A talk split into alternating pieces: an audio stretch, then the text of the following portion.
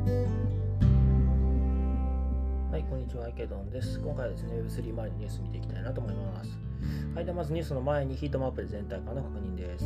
そうですね、全体的に緑ですね。はい、え、BTC プラス1.93%、イーサリアムプラス3.26%、ソラーナプラス6.13%、BNB プラス3.09%ですね。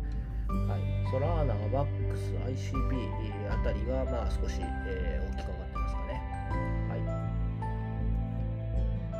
あの今回ニュースで取り上げないんですけども、少し余談なんですけれども、あの昨日の晩にですね、あの私、まあ、推しであるニアチェーンの、まあ、レイヤー2、オーロラの新しいプロダクト、オーロラプラスというものが出てますので、まあ、もしよければあの前の動画、あこの動画の一つ前の動画ですね、の参照してみてください。あのリファラルリンクも一応あの概要欄に貼ってますので、まあ、もしよろしければお使いください。はい、ニュースいきたいなと思います。えー、まず1つ目ニュース、日本のスクエアエニックスですね、えー、トークンの発行と Web3 ゲームへの投資を計画ということで、えー、2022年の中期経営戦略として、まあ、NFT をより多くのゲーム製品に展開するということを、まあ、明らかにしたということですね。はい、であの今年2月から資産性ミリオンアーサーというゲームで NFT の、まあ、試験を実施したと。で、まあ、これがうまくいったみたいですね、どうやら。で、えーとまあ、今後進んでいきますよということですね。えー、とまた、今重要な方法かなと思うんですけれども、自社トークンの発行管理投資を行う海外法人の設立を計画しているということで、まあ、そうなりますよねということですよね。まあ、それトークン発行するんだと、それは海外の法人ですよねっていうところですよね。はい。なんかすごくあのポジティブに進んでいるようで何よりかなと思います。あのまあ、やっぱ海外の会社、まあ、ゲーム特にスピードがめちゃくちゃ速いので、負けずにあとは、まあ、あのいちいちこの自社トークン発行するために海外の法人を設立しないといけないという、この、なんていうんですかね、なんとも矛盾した 規制税制を早く出してほしいなと思います。はい、えー、では次のニュースですね。えっとまあ、大手会計事務所の EY、まあ、アーネストヤングですかね、はい、がポリゴンと一緒に、えーまあ、サプライチェーン向けのソリューションをローチしましたということですね。はい、名前が EY、オップスチェーンサプライ、えー、チェーンマネージャーということみたいですね。このソリューションは製品の在庫管理や供給網の追跡に海を活用するプロダクトということのようですね。はい、だから、まあ、あの EY の、まあ、顧客である、例えば製造業とかの会社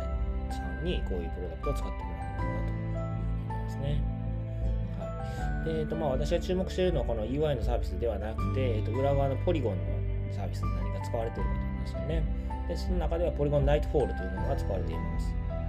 でえー、とこのポリゴンナイトフォールというのはポリゴンのプロダクトの一つで、まあ、ロールアップとゼロ知識証明、まあ、要するに ZK ロールアップですよねで。プライバシーに特化しているというですね。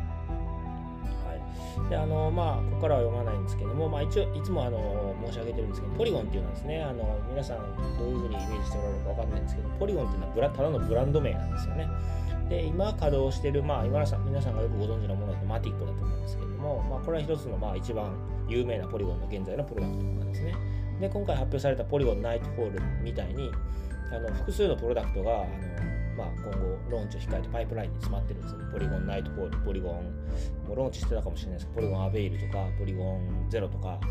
まあ、いっぱいあるんですよね、プロダクトが。で、えー、そのうちほとんどがですね、あのスケーリングソリューションで、かつ ZK ロールアップを使ってるんですね。まあ、つまりイーサリアムが今抱えているスケーリングの問題を解決するために、まあ、しかも ZK ロールアップを使っているということで、中長期的に見て非常にこう好ましいプロダクトを、ま、複数抱えているということですね。でまあ、今回そのうち一つがま出てきましたということですね。ということで、まあ、ポリゴン、あのまあ、皆さん今ごお使いなのかどうかちょっとわからないんですけれども、まあ、私自身はそこまであの頻繁に使うわけではないですね、現在のところは。というのも、ポリゴン上に乗っかってるアプリケーションでこう個人として使うものがないので今のところはこう活発に動かしているという感じではないんですけれども、まあ、一方でこう中長期的に見るとポリゴンっていうのはむちゃくちゃあの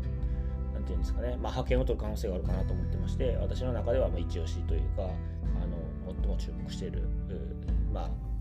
ブランドですね。はいということで、まあ、今回ポリゴンナイトフォールが出ましたということですね。今後も多分ポリゴンなんたらっていうのがいっぱい出てくると思います。で、そのうちほとんどが多分 ZK ロールアップだったはずなので、あのそうですねかなりの何て言うんですかねスケーリング能力見せてくれるんじゃないかなというふうに思いますので、まあ、あのこれから注目かなというふうに思います。はい、では次のニュースですね。ロビンフッドが Web3 ウォレット提供へということですね。はい、あのそうですね。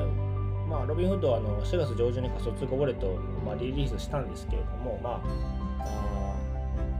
まあ、分散型アプリ、まあ、DAPS に接続することができないなど、まあ、いろんなまだまだ機能的に不十分なところがあったので、まあ、それを補うために、まあ、もう一回ウォレット作って導入して、えー、顧客の基盤を拡大するっていう狙いがあるみたいですね。はいまあ、多分メタマスクは今あの市場占有してますけれども、まあ、あのだんだんこう群雄割拠の時代になっていくんだろうなというのはこういうニュースで見て。はい、じゃあ次のニュースですね。コインベースが流動性ステーキング RBR っていうんですかね。ちょっと読み方がごめんなさい。わからないですけれども、法定支援ということですね。はい、えっ、ー、と、まあ、この RBR っていうのはプラットフォームで、えっ、ー、と、まあ、流動、まあ、ステーキングサービスを、まあ、機関投資家たちに、まあ、提供するための、まあ、サービスを構築するためのプラットフォームみたいですね。はい、で、まあ、これを、まあ、コインベースクラウドと、あとそれからステーキングソリューション企業のフィグメントが、まあ、パートナー、まあ、提携して、まあ、あのサポートするみたいですね。はい、ということで、まあ、やっぱり、あの今、投資家の人たち、まあ、特に機関投資家の人たちって、やっぱりその、例えばセキュリティだったりとか、まあ、いろんな面で、あとはその流動性みたいなところとか、まあ、の仮想通貨ア、クリプトの業界に入りたいと思っても入れない、えー、状態の方も多分あまあ、もしくはそういう組織もいっぱいあると思うんですよね。そういったところの障壁をどうやって突破していくかっていうところはやっぱり重要なテーマかなと思ってまして、まあ、コインベースはそこに取り組んでいるということかなと思います。まあ、こういうところがうまくいけばですね、やっぱり機関投資家からの膨大なお金が流れ込んできますので、我々、まあ、個人投資家にも非常にこう、なんていうんですかね、まあ、益がある、米益があるというか、まあ、利益になるっていうことかなというふうに思いますね。まあ、ぜひお願いしたい。はい、ではあの今回はこちらで終わりたいなと思います。よろしければチャンネル登録、フォロー、それから高評価の方お願いいたします。はい、ではお疲れ様です。